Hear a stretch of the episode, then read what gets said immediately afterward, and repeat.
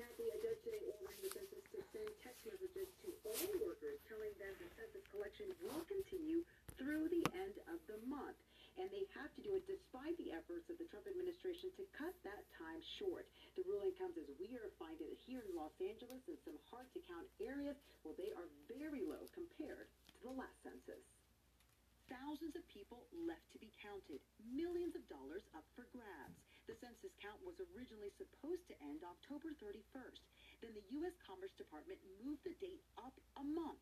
Lawsuits were filed, including one by Los Angeles City Attorney Mike Feuer. And last week, a federal judge ruled to adhere to the original deadline. But the government appealed and is now asking for the count to stop this coming Monday. So what's the impact of all this back and forth? It further complicates the census deadlines, which we, which have already changed and have caused an array of Stephanie Ramirez is with the nonprofit group California Community Foundation, coordinating census outreach in the state.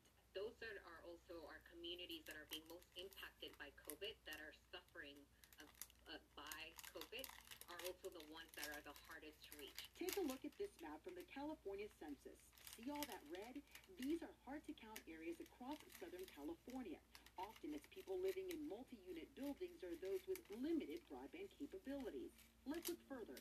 We zoomed into the area around Van Nuys High School and found the self-response rate, meaning people who filled out the census questionnaire, is currently at 60%. A decade ago, that number was 70%, which according to the website means 156 more addresses need to respond to get to that rate. So what's at stake? It's everything from, uh, you know, critical health and emergency services such as Medi-Cal, Medicare, uh, Title I programs, um, hospital services, roads, um, senior services. In a statement late today, the census says it sent this message to its workers.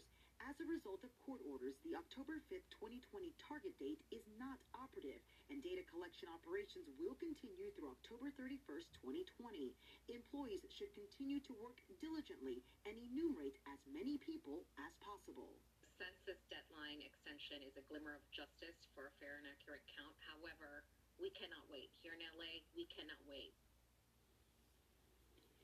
Now, overall census data shows that more than 98% have been counted, with nearly a third of those follow-up responses. But advocates are concerned with how that follow-up information was gathered because there's some room for statistical estimates. So for folks like Ramirez, they say self-response rates are the way to go. For more information on how to fill out your census, go to our website. That's For the I-Team, Lolita Lopez, NBC4 News. All right, Lolita, thank you. Good to see you, by the way. All right, so back to President Trump's COVID diagnosis. It has taken him off the campaign trail, but will it impact voters? Yeah, that's a big question. Joining us now by phone, NBC4 political contributor Dr. Ange Marie Hancock Alfaro. We thank you for being here. And do you think this will change any voters' minds? Well, I think it will change those voters' minds who were thinking that COVID-19 was a hoax. Um, certainly the idea that the president, the most protected person in the United States of America, could be diagnosed with this. Um, uh, hopefully that will mean that some folks will take it a little bit more seriously.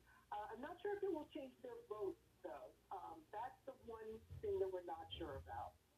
What, what do you think uh, this will do? Will it result in more people voting by mail regardless of their political parties?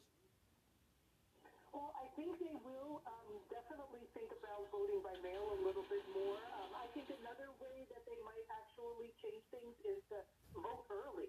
Um, so instead of waiting until election day itself, uh, those states that have early voting, folks might actually decide that they're going to vote a little early so that they can avoid the crowd, right? Because one of the things that was clear from President Trump's case is that he had been around several crowds, um, both on Air Force One, but also at some fundraisers thereafter. Yeah, and our attention is now on the White House, but also Congress, and at least one senator has tested positive today. Could this impact the Supreme Court nomination? I think one of the things that Congress is really trying to figure out is exactly how to hold those hearings, um, because both the senator that tested uh, negative, uh, excuse me, tested positive, but also um, Justice nominee um, Amy Coney Barrett has also COVID-19, tested positive several months ago, earlier this summer. Um, so I think there is an abundance of caution here about how to move forward.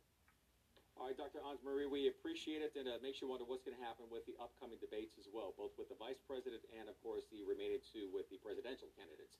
Have a good weekend. Thank you. Thank you. All right, and you can stay with NBC4 here on the air and online for continuing coverage of the president and the first lady's coronavirus diagnosis. We'll have updates on NBCLA.com and on the NBCLA app.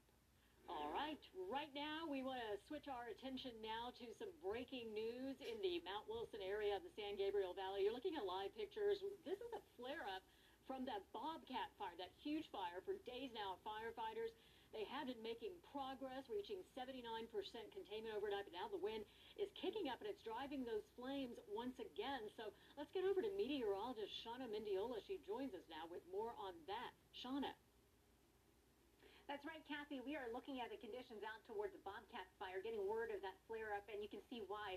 Right now, there is a gust of 25 miles per hour coming right out of the north near the fire on the uh, west side of the flank of that fire. So, again, that could be uh, one of the reasons why it is starting to get an uptick of those flames. We're also looking at very dry conditions, which tells me that anything that uh, gets it to get going, like those winds, will get that to, again, drive that flame or those fires out in uh, that area. So, again, I know firefighters have gotten a hold of this fire, but as those uh, conditions stay dry, we are going to be looking at fire threats here, especially because it's so hot. A lot of today were in the triple digits again, so that is another reason why we've seen those conditions.